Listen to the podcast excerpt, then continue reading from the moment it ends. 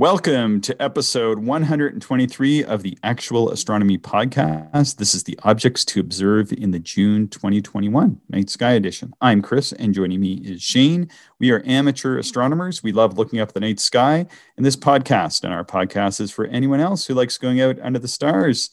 Shane, we should we should mention something first, and that is that uh, you know these go out on the three hundred sixty-five Days of Astronomy, and we release. We actually release two episodes a week, sort of sort of on our own, and, and a couple episodes a month through uh, the three hundred sixty-five Days of Astronomy, uh, which, which is awesome. But uh, I think now we have over one hundred twenty podcasts, uh, individual episodes that we've recorded uh, over the past year and, and a month. Yeah, you know, great point. And some of those podcasts are stale dated, meaning, you know, there was information about a particular event or, you know, what to observe during a, a particular period. But many of the episodes are very like reusable or, or still relevant. You know, we talk a lot about gear. Um, some of the constellation talks that we do um, are still valid. And if the constellation isn't visible right now, just wait six months and it probably will be. So uh, definitely. Check out the backlog if uh, you know if this kind of uh, podcast appeals to you. If you're a visual observer, yeah, sounds good. And uh, we often put in like the the variable of the month. We we've, we've been doing that for a couple months now since we we talked to uh, Doctor Stella Kafka, who's who was in one of our previous three hundred sixty-five Days of Astronomy episodes. And uh, and this month though, with our recording cadence. We we still have the May one one up there when we're recording this, so we we encourage people to go to the uh, A A B S O webpage at A A B S O dot org, and then you can you can look up the variable star of the month if if you're into variable stars, and they'll have a have a nice video up there. Um, by the time I think by the time this podcast goes live, yeah, yeah. All right, good uh, so, good advice, good recommendation. Sounds good. So for for objects that we're looking at, uh, we've got we've got some some interesting events that are happening uh, this month. Recently, there was a uh, a lunar eclipse on on the twenty-sixth of May, and uh, I did we we had some listener uh, photos that were sent in that were really cool to see. And then uh, I was I was watching it just not live online, but I watched uh, some recordings of it out of uh, out of the Southern Hemisphere, which was really cool to see. Um, and then we'll also have a sort of the the conjoining annular solar eclipse um, that's going to happen this month. Um, although I think uh, for for traveling to that, it's uh, it's probably not recommended. Um, anyway, from from where we are to where it is. Uh, in our country, there's there's a, a very large um, COVID nineteen outbreak, unfortunately. So um, there's stay-at-home orders between where we live and, and between where the eclipse is. So we're not traveling for it this year, unfortunately. No, it's too bad. You and I had talked about this probably six to twelve months ago about potentially making the journey. And, uh, you know, I was... I was definitely excited at the potential, but also very cognizant of the COVID uh potential impact. And unfortunately, yeah, we won't be able to to make that drive. But for those that are near the annular, that's uh, that's a pretty cool thing to see, and definitely put it on your calendar. I guess we'll talk about that here probably shortly. Yeah. And uh, then we have uh, a, a decent planetary lineup this month of uh, Venus, Moon, uh, and the Mars, uh, the planet Mars around mid-month. Should be good. Yeah. Yeah. Lots to look at. So Mercury, Mercury's really too close Uh, to observe in the in the June twenty twenty-one uh, night sky, and Mars is moving uh, west from Gemini, uh, while Venus moves east from Taurus, and they both eventually end up uh, in Cancer, which is sort of like uh, of of a mid-spring constellation. So then that means that these these are going to be getting uh, very much into the western sky um, during. The evening time. And really there's not much to see on Mars. Shane, I think you were the last person I know that, that took a look for much on Mars, and uh, it's getting pretty small now, I think. Yeah. Yeah. It's, it's almost stellar in appearance, meaning it almost appears like a star even through optics. Um, you know, Mars, Mars is a, a pretty small planet, and it's quite a long ways away from us. So as it's Uh, gaining distance from Earth, and due to its small size, it just it's hard to resolve it even as a, a disk with a modest telescope. uh, never mind trying to see any of the surface features. Um, so, you know, at most, you'll probably just see a small red uh, or orangey circle, and uh, it might even just be a small orange, reddy star-like thing. Yeah, and see. Venus Venus on the horizon, and, and there's some pairings with Venus, um, which would be worth looking at maybe with uh, with binoculars or small telescopes.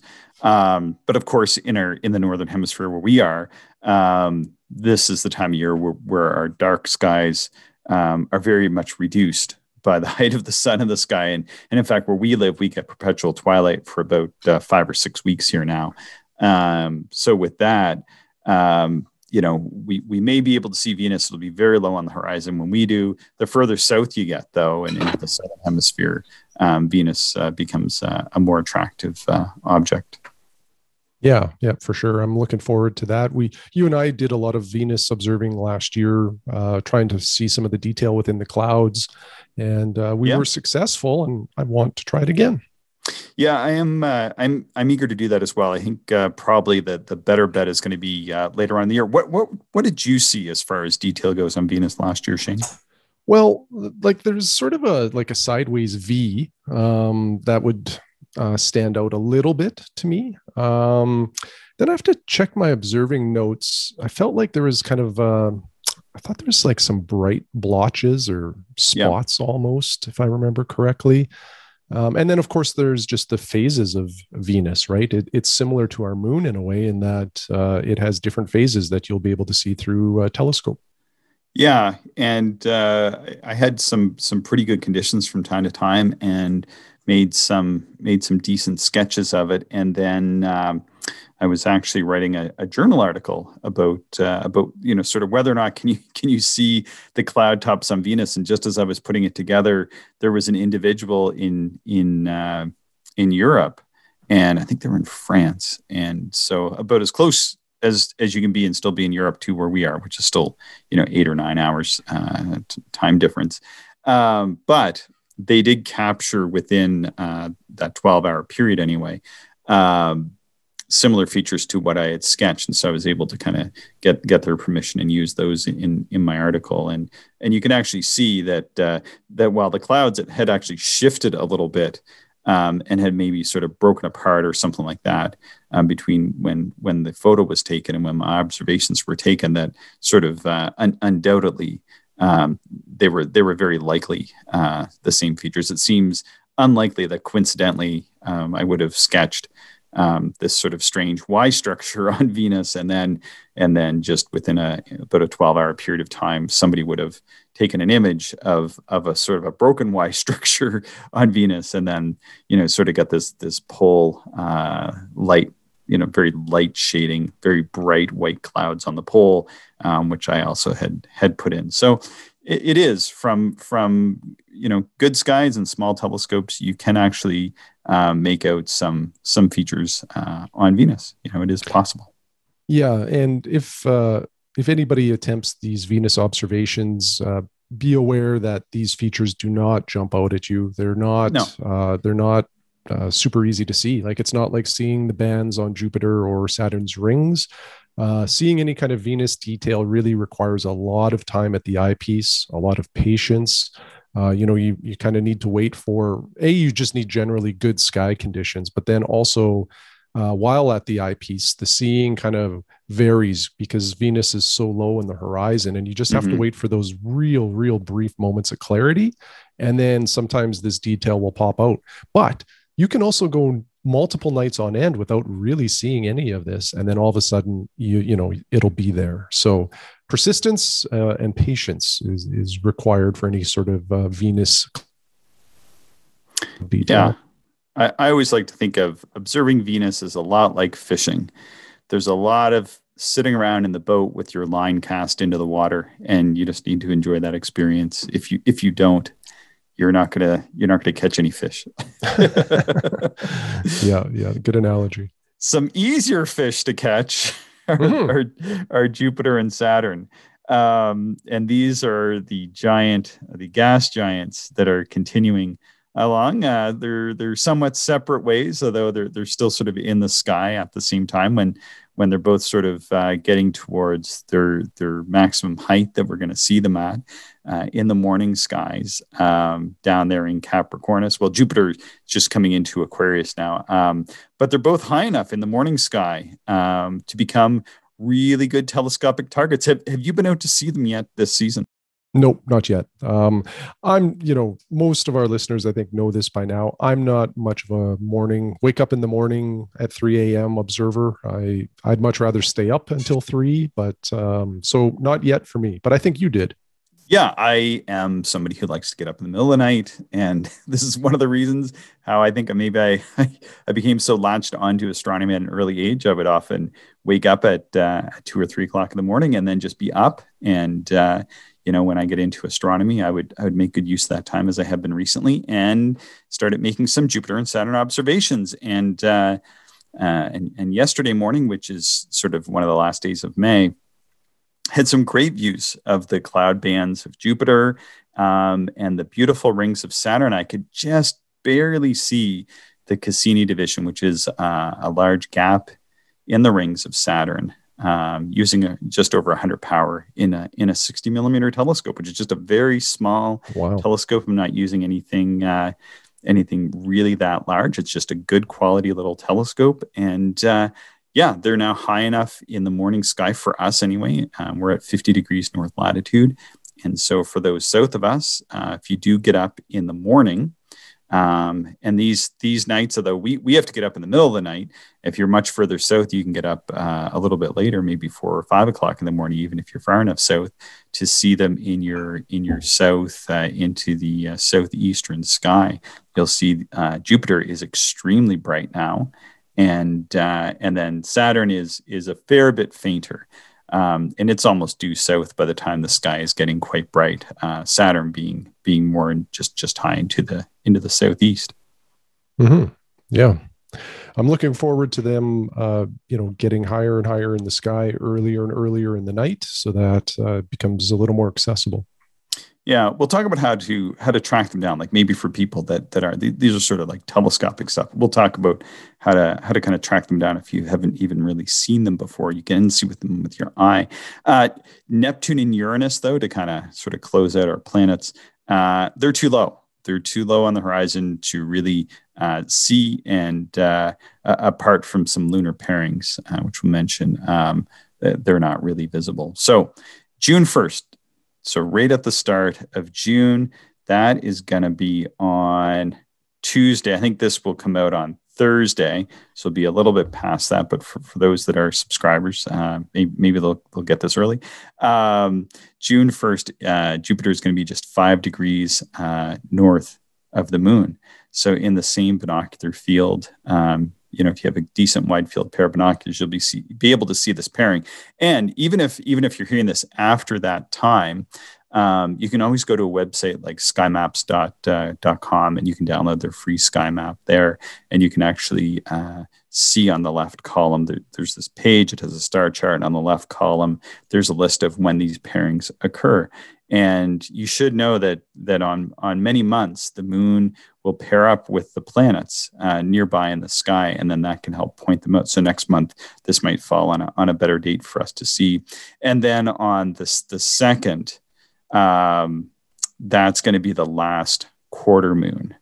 So uh, anyway, as we get into the sixth, the asteroid Juno reaches uh, opposition, and it's going to be at magnitude ten point one.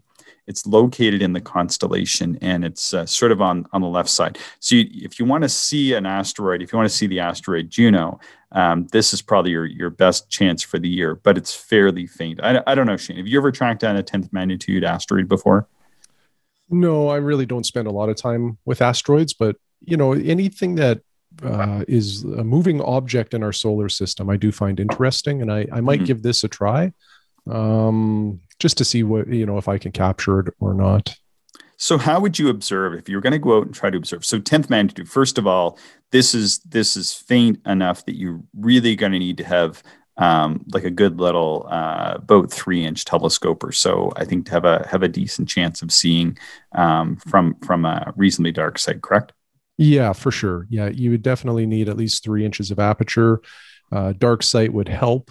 And then what you would want to do is try to observe this at the start of your session. And what I would do is, is uh, I, the best thing to do would be to sketch what you think is the asteroid, uh, as well as all of the stars around it in that field. And then come back to it in a couple of hours to see if what you think is the asteroid has, excuse me, has moved in relation to those background stars. Mm-hmm. Um, and then that's how you really confirm whether or not you you captured the asteroid, because it will just look like another star. Um, don't don't. Uh, I, we should set the expectation that you're not going to see any surface detail on these things. Mm-hmm. Um, it is really just a point of light. Um, and it doesn't move enough in the eyepiece typically where you can kind of watch it just pass by. Um, so it does help to, like I say, record its position at one point in the night and then come back to it to see if it's moved. Yeah. And I only just raise that because uh, this is just when it when it reaches opposition and it's noted. You know, some of the stuff that we that we do mention here, it might be difficult to see. And you might say, well, why are we including that? Well, the reason why is that this is actually out there on the feeds. Like if you if you look around, it'll say like, Juno is at opposition tonight. Well, how, how would you go out and and see it? Or it's at opposition in June, so it's the best time to see Juno, uh, the asteroid. Um, however, it. This this would be, I think, difficult for most people to accomplish. So um, that's one of the reasons why we put some of this stuff in, so that if, if people are reading that in places, then uh, then they can kind of kind of look to us and say, well, can, can I actually see that or not? I, I think this is something that uh, that somebody who is sort of uh, an experienced amateur astronomer uh, might find interesting. Um, but I think for for a lot of people, especially those that, that don't have telescopes um, and might be just looking at the sky with binoculars, this this one I think is going to be too challenging. Agreed. Yeah. Moving up, uh, this one's a little easier, but uh, but again, not not too eventful. On June seventh, we have Uranus, um, which is just going to be two degrees north of the moon. So this will actually fit in the field of even like a medium size, like a, like maybe even like a six or an eight inch telescope. Um, we get them in the same field, but it's very low um, in the morning, in the morning uh, twilight. Um, so I think I think again that that is is just probably not going to be something that that I would say get up and, and take a look for, Shane. If if I'm up, I might take a look. I see that for us it occurs uh, the best opportunity according to my software is going to be at approximately four o'clock in the morning. So mm, yeah, I think I think if I was up at that time, I would be spending my time on Saturn and uh, and Jupiter. I thought you were going to say drinking coffee. Well, that too. There would be definitely a coffee very close to me. Yeah, I know. Yeah, it's uh, definitely one, one of those things. So, uh, but June tenth, this is kind of the, the sort of the big event for the month is the annular solar eclipses. Put this warning out first that an annular eclipse is not a total eclipse of the sun, is it? Well, what is an annular eclipse, Shane? What is the difference between a total eclipse and an annual, annular eclipse? And what does it mean for people who want to go and observe an eclipse? Right. So th- they're actually sort of connected. Like when there's an annular eclipse, that's typically a, a precursor to a total eclipse. Uh, I believe it's a precursor. Um, and uh, they, they kind of happen in close proximity to each other in terms of the calendar. Um, now, a total eclipse is one of the most spectacular things I think that you can ever see with your eyes. And, and that's when during the daytime, the sun is up in the sky. The moon will pass uh, exactly in front of the sun from a point on the earth. Like there's a, a totality path that you have to be within to see this. Um, and when the moon, during a total eclipse, the distance, uh, uh, you know, of the sun, the earth, the moon is such that the moon is basically the same size in the sky as how the sun appears and then blocks basically all of the sunlight. Uh, and during a total eclipse, during uh, the brief moment of totality, you can actually view the sun without any protection on your eyes. Um, and you're not really actually seeing the sun. You're seeing the moon in front of it, but there's some neat like uh, diamond ring effects uh, that that uh, are, are just spectacular to see. Um, so that's a total eclipse. In annular, that spacing is a little bit different between the sun, earth, and moon. And essentially the same process is happening where the moon is passing in front of the sun during the daytime, but it's not blocking out all of the sunlight. In fact, mm-hmm. there'll be, if you're on the path of totality for, for an annular, um, you know, there'll be a, a very bright ring of sunlight all the way around the moon. Mm-hmm. And this will damage your eyes, cause permanent damage, um, po- potentially blindness. Um, so you still require protection uh, or, you know, proper filtering one hundred percent of the time during an annular solar eclipse. Yeah. So warning, do not look at an annular eclipse without special eclipse glasses that you've sourced from a reputable source that have the I S O seal. And also, um, you know, you can't look at it through a telescope that doesn't have a proper solar filter. And if you have any kind of question about how any of that works or anything, the best thing to do is to reach out to your local astronomy club, and they will uh, connect you with, with how to see that event safely if it's visible uh, in your area. And, and for example, Shane, um, now I've got a lot of the, the special solar glasses and filters, but honestly, when I really want to get a get a good look at the sun, I, I reach out to you because you're the solar observer between the two of us. And then I I, I kindly ask for a look through your telescope.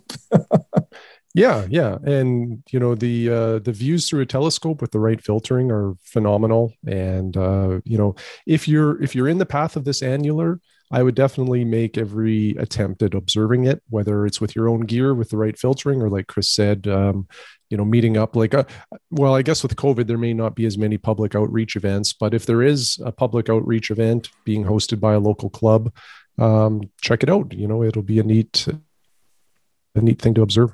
Yeah. Uh, and the areas that it's visible at are, I think, northern Russia, um, Greenland, and northeastern North America. It actually comes not too, too far from here, being a thirteen hundred kilometer drive from where we live in Saskatchewan. Yeah. Yeah. That's a little ways away. And uh, unfortunately, we won't be able to do that. Oh, well. That's right, because there is a six hundred kilometer no-go zone right now. Unfortunately, the the largest outbreak of COVID uh, in North America, one of the largest outbreaks of COVID in the world. Unfortunately, it's it's getting much better here. It's getting much better in the rest of Canada.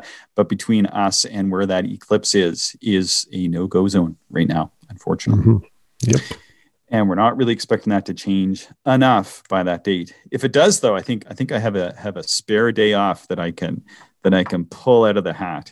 And uh, I, I recently tried to make sure that that things are going very well at work, and uh, and and and fingers crossed. And I've I've got enough chits in the jar that that I could I could pull out the day if if things get uh, get really really good here over the next uh, few weeks, couple weeks, I guess. Well, hopefully it works out. Yeah, there's there's great information on the NASA website. If you go to nasa dot gov, there's great information there about where the eclipse is occurring. Uh, but again, we say um, do not look at the sun. This is not a an opportunity to look at the sun in any way whatsoever. If you do look at the sun, um, it it definitely will cause some uh, damage to your eye. And like Shane said, it can even cause blindness. So we do uh, give that caveat. And I did, I was, I was going through this in my astronomy class that I teach. And even after I gave all those warnings, I had somebody contact me and say, I want to go and see it. I said, well, what kind of solar safety protection do you have? And the person said, none. I said, you cannot view it. You need, you need solar safety glasses, or you need a special telescope. And if, if you're not really sure about all that, um, then, then you, you just can't be going, going to take a look at the sun. This is not something you can see without, uh, without significant solar, uh, protection and, uh, and having the solar safety glasses, which looked like a Mylar filter, although I think they sell some polymer ones now too. They're available on the internet, and certainly there's, there's lots of this gear around. I have some of them. Um, but of course, during COVID times, we're not getting together with people to hand them out, unfortunately. Yeah, yeah, yeah. Oh, well, what to do? Yeah, we'll catch the next one. Yeah, I kind of thought we might drive up for that, because it's a it'd be a twelve hour drive. We would just have to stay in the COVID zone um, to to make it. Unfortunately, we'd have to stay over there at least one night. So um, that's that's probably not not happening. All right. So on June eleventh, we're going to have Venus and the moon in the western sky. And this is going to happen right after sunset. And this is something that's safe to look at. And um, in some, I should say this, in some areas, they're just going to be a degree and a half apart. But I think for us, Shane, it looks like they're almost closer to ten degrees apart. And how far is, is ten degrees for those that uh, that don't know what a degree is? If um, if you hold your arm out, uh, like straighten it out and make a fist, and then hold that fist up against the sky, uh, the width of your fist is about ten degrees in the sky. And yeah. it just holds true for no matter how tall or short you are, because just about, you know, we're all sort of built in the, with the same proportions, uh, that that will hold true for everybody for the most part. Yeah. So I think uh, in Eastern North America, I think just, just looking at my, my charts here, I'm thinking that they're going to be a little bit closer, probably, you know, f- favoring the further east you go, and, and maybe like the U K. And I know like we have listeners uh, in the U K, and, and this, I think that might be, it, it might almost be on the other side. It might be, might be seven or eight degrees um, on the, on the other side of Venus, but I'll be curious to know. I, I know that they will chime in and, and let me know how my uh, celestial forecasting goes. Yeah.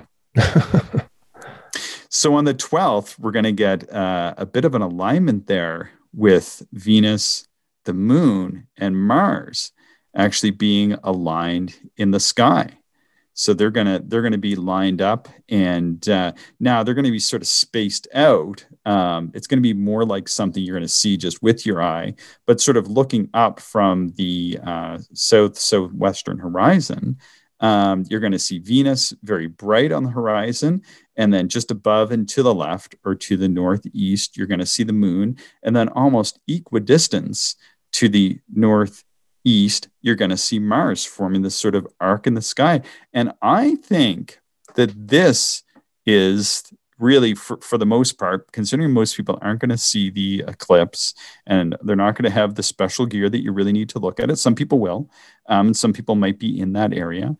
But um, I think that this uh, alignment of Venus, the moon, and Mars is something that people uh, looking at the sky to the west on the evening of June twelfth are going to see and say, that looks like, that's going to look like a beautiful sight for taking a photo. Yeah, you know, I think it's a great opportunity. Um, and like you said, you, you don't really need the specialized gear. You can just use what you have. Yeah, I think like with, with binoculars, you can kind of visit each of those. If you have really wide angle binoculars, like a nine or an old pair of binoculars that might give you ten or eleven degrees, um, you might be able to get like Venus, then the moon, and then the moon, and then then Mars. But but I think at their at their closest points, they're around, like like you said, about ten degrees or the fist at arm's length. Yeah, yeah, for sure. And you should be able to see that one because it's right in the it's right in the evening. It's it's bef- it's it's right around bedtime, Shane. You'll be Whoa, good. Gee, lucky me. Good stuff. On the thirteenth, the moon and Mars, they kind of uh, they, they kind of get within a, a, a decent uh, close approach, and the best time we can see it uh, here in Saskatchewan is going to be about ten p.m. But yeah, in the in the early evening, uh, no matter where you are uh, on Earth, you're going to be able to see uh, the moon and Mars uh, pair up. Uh, as close as three degrees even, I think. And here they're about four degrees for us. So um, within, well within the view of a pair of binoculars. So if you're wondering um, about seeing a planet um, like Mars, all you need is a pair of binoculars. And on the evening of the thirteenth, you can just use your binoculars and put Mars sort of in the upper left or to the north uh, east. And then in the bottom right to the southwest, you're going to see Mars. Yeah. You know, there's the, the, the nice thing of these close pairings is it gives people an opportunity to easily find and observe a planet, because everybody can find the moon. Um, and sometimes finding a planet is a little more difficult, but uh, June the thirteenth is a great opportunity to see Mars. Um, now, we talked a little bit about Mars detail at the start of this episode. Uh, even with a telescope, unless you have a huge telescope, you're likely not going to see any of the detail on Mars. But mm-hmm. um, the moon, even through binoculars, excuse me, uh, looks phenomenal. And then to have the moon paired with, you know, this orange planet uh, is is going to be a neat thing to see. And it's fun. Like, like, so you, although you can see the moon on, on many nights and, and, uh, you know, Mars, like, like we were saying, just kind of looks like a star, you know, like in, in our own little group of, of amateur astronomers on these nights, um, if it's looking clear, like, you know, we get busy with life and, and uh, might get focused on, on other things. And then one of us will, will sort of uh, send a text out saying, hey, it's, it's clear. And this is the night when the moon and Mars are together in the sky. Take a look at it with your binoculars. And then we'll get on. I'll say, hey, it looks like it's five degrees apart. And somebody will say, no, it's four. And, you know, stuff like that. Mm-hmm. Um, but they, they do look really pretty in the sky together. And because it's not something you can see just on any given night, there is, um, there is a special nature to it, you know, um, that it, that it will occur sort of uh, a few times over the course of a few months and then, uh, and then not occur for, for an extended period of time. Right. Yep.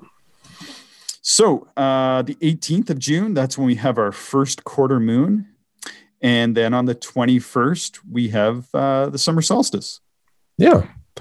Yeah. Which is sort of a, I, I, you know, to me, it's like a, a double-edged sword. You know, the summer solstice represents the longest day uh, of the year, the most amount of sunshine. Um, now, the good news is that every day after that, the nights get longer, which is mm-hmm. awesome for astronomers because we get more opportunity to observe.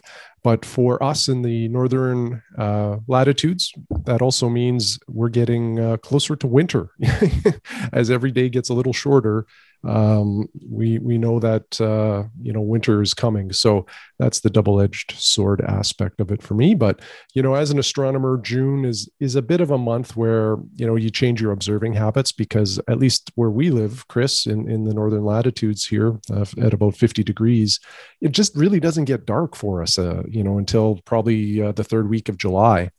Um, yeah. And then, you know, progressively darker, darker, darker, um, or I shouldn't say darker, but the dark period of the night grows. It lasts longer uh, as the calendar, uh, you know, continues to turn. Yeah. And it, it's something, so I'm, I'm originally from uh, areas a little bit further south. And uh, I, I think that this is about the, the, the point at which you really notice it. Because when I moved here, and I, I, I have never been able to fully adjust to it. Um, I wasn't watching the clock last evening, and um, it was still bright. And I, I, I said to my spouse, I said, "Hey, let's let's go for a walk. You know, it's still kind of bright out, so we went out for a walk." We were watching a movie, and then we came home, and then we finished watching the movie. And I looked at my watch, and it was eleven, and I was like, "Whoa, it's getting late!" And it was just getting dark. It was just getting dark at eleven p.m. here, and uh, we've still got three weeks to go before the solstice. Yeah, so. Yeah, exactly. So, you know, looking forward to it, um, just so that we can get back to some dark sky observing. Yeah, I'll never forget. I was at a conference, um, almost almost again the distance north as as we are from where I grew up. And uh, I was at this conference, and it was one of those things where people are getting up at the end of the conference and giving speeches. And we had like a meal, and the meal kind of went on for a while, but I was sitting with with a bunch of my astronomy uh, conference friends, and we were having a good time. And uh, there was supposed to be fireworks. And uh, holy cow, I remember that uh, I looked at my watch at one point. I thought it was maybe like nine thirty or something. And it was, I think it was twelve thirty at night, you know, it was like twelve thirty a.m. And I was like, oh, this feels, this feels very strange, you know, and it was just getting dark, right? Yeah, yeah, yeah. Okay. Yeah. We'll, we'll move it. We'll move ahead though. June twenty-fourth, full moon. Oh, wait, another super moon for you, Shane. There's a lot of supermoons in twenty twenty-one, it seems, at least right now. It seems like every full moon is a supermoon. Well, you know, I'm I'm wondering if the definition of a supermoon has maybe creeped a little bit somewhere along the line. So these supermoon phenomena are, are, are relatively new. When we were first getting into astronomy years ago, nobody ever talked about a supermoon. You had you had a full moon, and you had a new moon, and the quarter moons, and, and all that kind of stuff.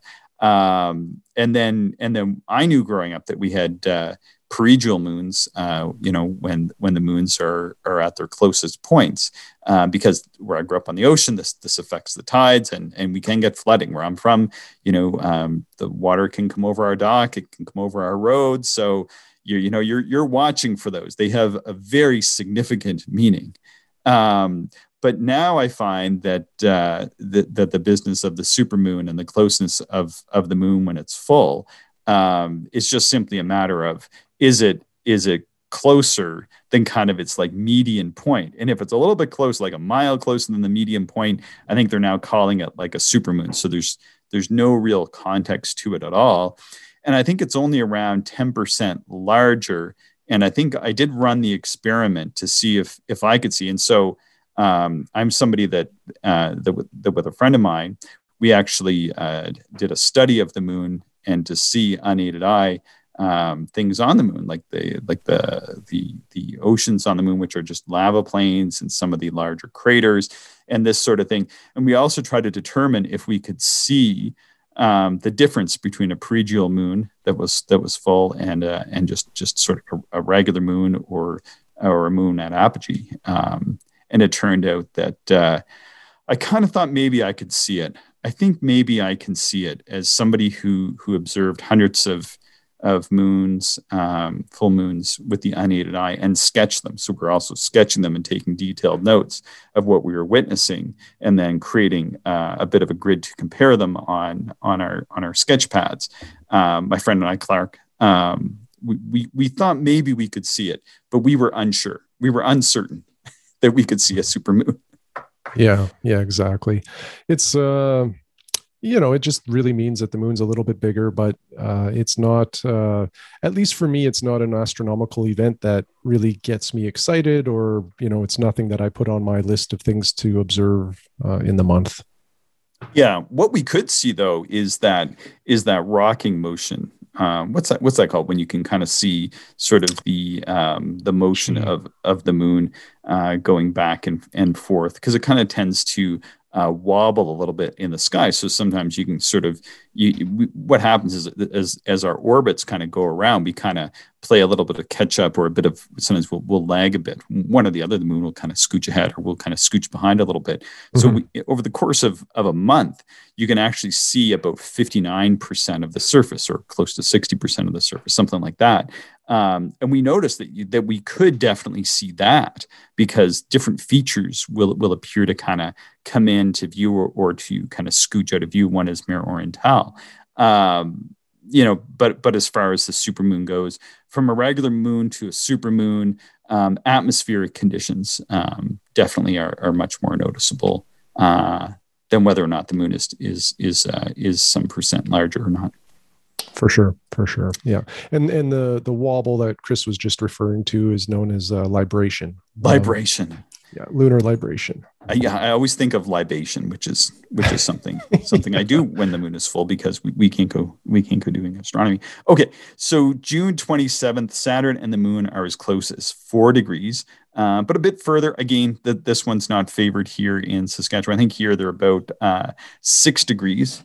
Um, apart in the sky. But what this what this allows you to do, no matter where you are, is that um, Saturn and the moon, so if you want to see Saturn in the morning sky, um, you can actually identify it. So maybe you're somebody that's never seen a planet for themselves, but you're able to see the moon. And so on the morning of June twenty-seventh, so this isn't the evening of June twentieth, this is in the morning, so you'd be getting up early.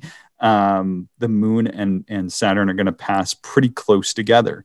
Um, four degrees is usually about, um, that that's usually going to be uh, well seen within most binoculars. Most binoculars are at least four degree fields of view.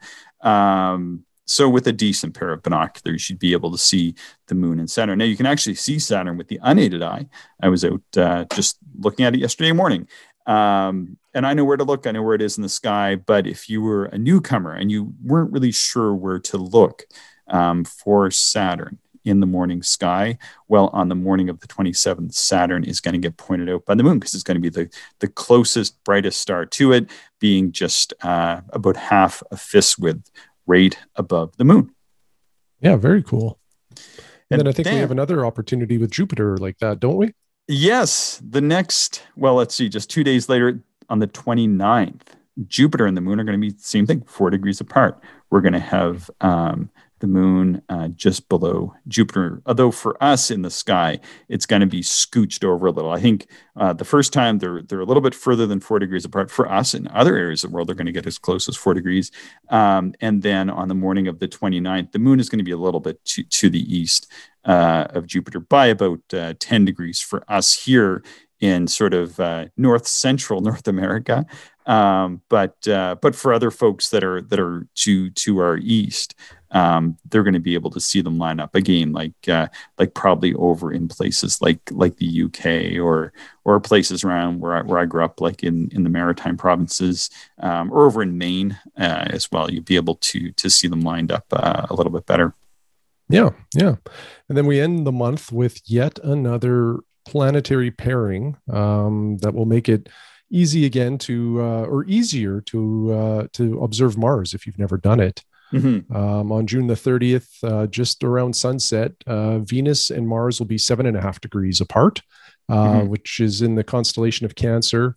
Um, so very close. And at that point, so Venus will be pretty low on the horizon, uh, mm-hmm. kind of northwest. And it'll be the brightest thing next to the moon in the sky. Mm-hmm. And uh, in fact, some people, uh, you know, report U F O sightings, but it's really just Venus um, because it sort of almost looks like it pulsates because of the atmosphere distortion. But um, anyway, look for those two planets uh, on the thirtieth. Yeah, we did have a U F O sighting here. I really wish I knew what it was, but I was reading a, um, an astronomy book, and they, they didn't reference these as being U F Os, but um, it's it's amazing the things that can be seen through a telescope. So some early observers were observing when the sky was very bright, and it turned out that they were seeing these strange objects quite frequently, and they were seeing seeds. And then on another occasion, um, some observers over in Africa were observing, and they saw some strange things in the daytime sky, and they were locusts. They were swarms of locusts. Wow. And then on another on another occasion, somebody saw hail. You know, it just happened to the, the way that the hail was falling, and it was at a, at a great distance from a cloud that was very high. And so there's a lot of different things that the, that you can see uh, in the sky that can kind of uh, play tricks on you. Uh, meteors can kind of come in and skim the atmosphere um, and that sort of thing. But uh, yeah, no no U F O sightings for us, unfortunately. To say the least. Yes. Comets, though, no comets either. None bright enough for, you know, a, a typical amateur telescope. And uh, even if you had large telescopes, they're probably not going to show any detail, but it looks like nothing brighter than eleventh magnitude, which is pretty Faint. dim. Yep. Yeah, so an eleventh magnitude comet would be difficult to see. You think about an eleventh magnitude star, doesn't start to get easy to see until you get uh, about to, to about a th- good three-inch telescope or so. Um, and so this is going to be uh, quite a bit more difficult to see than that. So um, anyway, we're not going to get into to such faint things. But uh, what about some clouds this month, Shane? Cloud cloud watching and astronomy? Yeah. What? Yeah, yeah. So June is probably the best month of the year uh, to look for noctilucent clouds. Um, now, typically, you do need to be a little bit more north. Um, so like where we are at fifty degrees is an ideal latitude for, for seeing these things. Now, what this is, is a, it's a cloud that you see after the sun sets. Now, that's not uncommon. You you know, sometimes after the sun sets, you'll see black silhouettes of clouds in the sky. Especially that's where normal. I grew up. Yeah. We, see, we saw lots of clouds growing up. Yeah. Now, what, what is interesting about the noctilucents and why you can only see them in June. So we talked about the perpetual twilight that happens here. The perpetual twilight happens because when the sun sets, it is really just below the horizon as the Earth is rotating. And that, you know, keeps the sky sort of uh, illuminated to a certain degree. Mm-hmm. Now, what it also allows to happen is the sun, even though we can't see it because it's just below the horizon, some of its light can still reach uh, very high altitude clouds. And what can happen is this phenomena of noctilucent clouds is you'll see these clouds and they look like daytime clouds, like they're white, they're lit up, they're bright. But the thing is, it's not daytime. You know, the sun has set. In fact, yeah. the best time to see these typically is around ninety minutes after sunset. Yeah. Um, and they're the coolest thing. Like they are really neat to see. And, uh, you know, if you're out this month after sunset, look to the north because that's where you'll see them in the northern sky, usually or northwest. And um, if you see white illuminated clouds and the sun has set, you've recorded a noctilucent observation.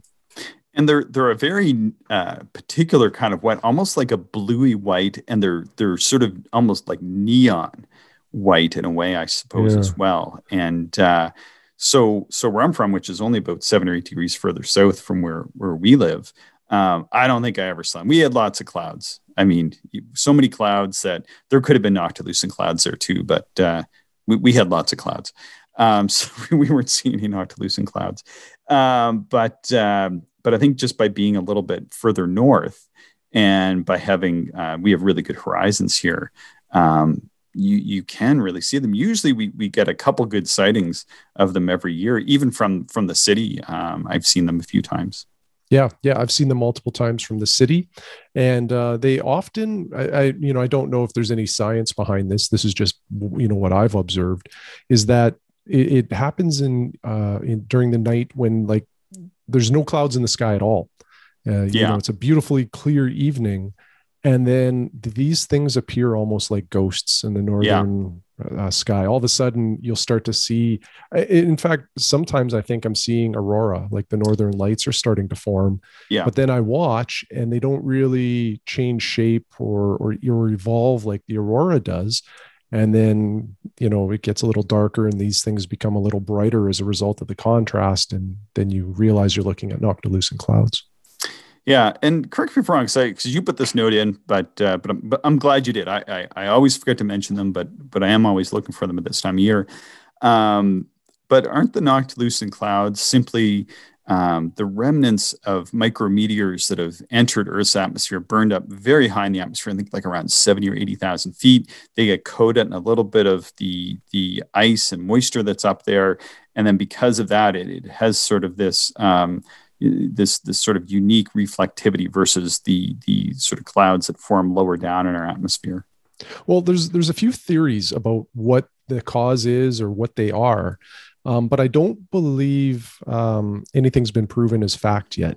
There's hmm. a there's another theory out there that it's uh, con like um, I don't know, I guess exhaust or leftover, um, I don't know, maybe pollution from uh, mm-hmm. uh, airplanes, uh, because the the noctilucent observations, I think, are also a recent phenomena. Like one hundred years ago, I don't think there was any uh, noctilucent observations that were recorded, at least. Maybe people were seeing them, but it, it does seem like a more recent phenomena. And some people then, you know, go to the... you know, well, what, what do we do high in the sky that might cause that? Mm-hmm. And, uh, so anyway, I think there's a few different, uh, again, theories or hypotheses about how mm. they form, what they are. Um, the interesting thing is, you know, there's science that needs to happen on these things to, to yeah. gain a better understanding. Yeah. And certainly we we're, we're amateurs, astro- amateur astronomers. So we're, we're, we're not scientists in that respect. We, I do work in science, but not in, not in that field. Um, and, uh, let's see. What, what's interesting about that comment, though, is is is this, and that's that, and not not to, and I'm certainly not looking to reduce um, humans' impact on the environment of this planet, which has been uh, unfortunate in many circumstances and continues to to weigh heavy into the future. Um, but last year, during the pandemic, early stages, when there was almost a complete uh, stoppage of air travel in. in our region and in all regions of, of the world, is that um, you and I made several noctilucent cloud observations. Mm-hmm, so, mm-hmm. so it's kind of, uh, I, I, I do take note of that. I noticed that we are getting more aircraft now, um, quite a bit more. And we've had a lot of those um, large kind of contrails that kind of spread out over the whole sky and, you know, kind of unfortunately ruin um the observing when, when it's very still up there, that the contrail just kind of seems to spread, and then you get three or four of them, and then, then they start crisscrossing, and it seems to to just about take over what seemingly would other be otherwise be a clear sky. But uh, I haven't seen any noctilucents this year. But anyway, that's sort of my own little anecdotal um, uh, observation of it. But I look forward to hopefully seeing some later this month. Yeah, for sure. And let's see. What about the sun? How's the solar activity? You're our solar expert, our solar amateur solar. observing expert. Yeah, well, I, I do enjoy observing the sun. And um, the sun goes through eleven year, roughly eleven year cycles of activity where the activity goes from a maximum to a minimum. And when I'm talking about activity, it's more so with sunspots. Um, mm-hmm. The sunspots uh, on, on the sun are not only really interesting to observe, Um, but, you know, it indicates that the sun is, is potentially active, and then that can also um, send like particles towards Earth, which cause the aurora, but can also cause other disruptions with satellites and, and electronics. Um, but uh, the point of this note here is we had just come out of the minimum, or, or we were in the minimum of the last solar cycle. Uh, it was believed that that cycle had ended, and we were waiting for the new solar cycle, which is solar cycle twenty-five. We're, we've been waiting for it to intensify and begin to ramp up to its maximum activity. And it looks like that um, intensification is occurring right now. Um, there are a number of uh, sunspot groupings, uh, well, a couple at least, two or three. Um, I've observed them a little bit earlier in the week. I'm going to observe them uh, again today. Um, and the reason I'm mentioning this is if you, again, if you have the right filtering for your optics, whether it's a camera, a telescope, binoculars, um, if you have the right filtering, uh, start looking at the sun, because you're going to see more detail. And there, there is a lot of detail to observe within sunspots and within the groupings of sunspots. And, uh, it can, it can make for, um, just, a, you know, another way to enjoy the, the sky. Uh, I think astronomy is often thought as a, a nighttime hobby. Um, but, you know, we, the closest star to us is our sun, and there's an awful lot of obs- observing that you can do during the daytime. And uh, it's looking like it'll just get more and more interesting. Well, I feel like that was a very beautiful and eloquent um, monologue on, on the sun, Shane. So I think we should maybe, uh, maybe we should stop there. No, I think that was really nice. I, I really, I really enjoyed hearing that. And I, I think by me talking any further, it's just going to diminish the impact of your statement. Okay. Let's, let's call it a day. All right. Well, thanks for listening, everybody. And we'll talk to you soon. Thank you everyone for listening. And we hope you enjoyed the show. If you are interested in more information, would like to contact us, or if you would like to support the podcast, check out our website, actual astronomy dot com.